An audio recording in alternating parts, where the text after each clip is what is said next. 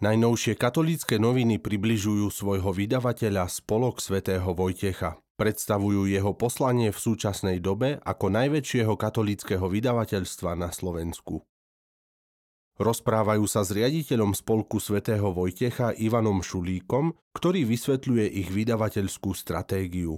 Kresťanské vydavateľstva a inštitúcie by sa v prvom rade mali vyznačovať kvalitou. Len čo by sme akceptovali názor, že veriaci ľudia sú jednoduchší a stačí im aj nižšia kvalita, zabudli by sme na Radlinského veľké dielo, na ktorom sa dnes môžeme podieľať, hovorí Ivan Šulík.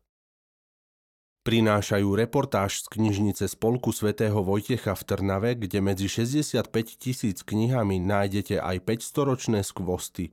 Pri najstaršom diele spolkovej knižnice v renesančnej koženej väzbe sa vrátite do roku 1507.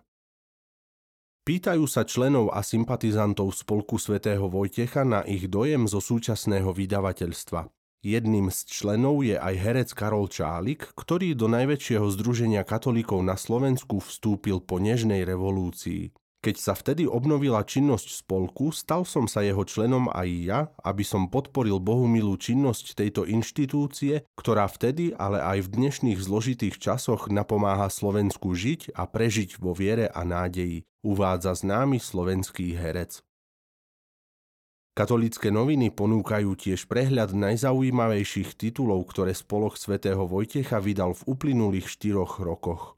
Okrem duchovnej literatúry sa v zbierke vydaných kníh nachádzajú aj klenoty svetovej literatúry.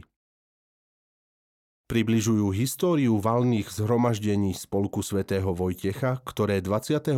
apríla, teda deň pred sviatkom svätého Vojtecha, napíšu svoju ďalšiu kapitolu. Katolické noviny pokračujú v rubrike Duchovná obnova cyklom o desatore. Tento raz vysvetľujú, že v porušení 9. príkazu nepožiadaš manželku blížneho svojho sa skrýva porušenie všetkých ostatných prikázaní.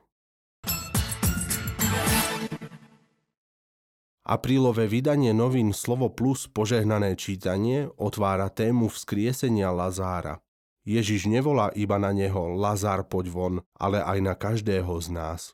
Preto v téme Plus uvažujeme, z akých oblastí potrebujeme výjsť von a dotknúť sa života.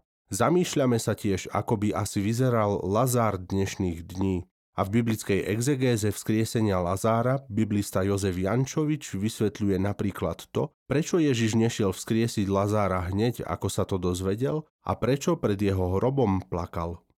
O tom, ako slávi veľkonočné sviatky spišský diecézny administrátor Ján Kuboš, ale aj o evanieliovej radosti a jej šírení sa dočítate vo veľkom rozhovore.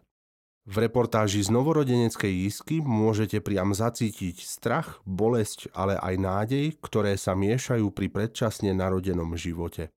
Okrem toho noviny Slovo Plus prinášajú stále rubriky Manželom Plus, v ktorej nájdete rozhovor s manželmi Baginovcami, ktorí vedú občianske združenie Poradenské centrum pre rodiny Family Garden, rubriku Rodičom Plus, kde sa o svoju skúsenosť so smrťou cerky delia manželia Gavalovci a tiež rubriku Moje svedectvo, Deťom Plus a oddych. V rubrike Radíme si hovoríme o tom, ako čo najlepšie priblížiť deťom zmysel obety.